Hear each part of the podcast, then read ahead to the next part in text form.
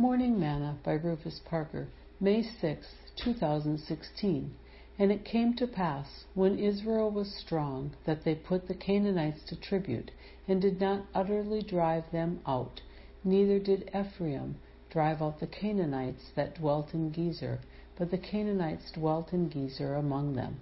Neither did Zebulun drive out the inhabitants of Kitron, nor the inhabitants of Nahalol, but the Canaanites dwelt among them and became tributaries.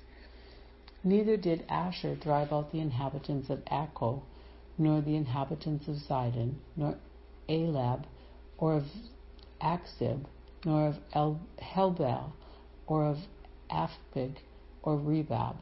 But the Asherites dwelt among the Canaanites and the inhabitants of the land, for they did not drive them out. Judges 1, verses 28 through 32. Today's morsel. One of the things about becoming a Christian is that you have to get rid of your enemies. The Bible says that when Israel was strong, they did not drive out those that God told them to. They allowed them to stay when they were among them. And even today, many of these nations and tribes are against them.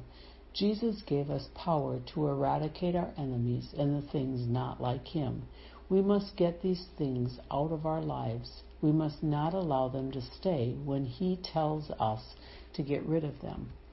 Always remember a half dead snake is just as dangerous as a live one.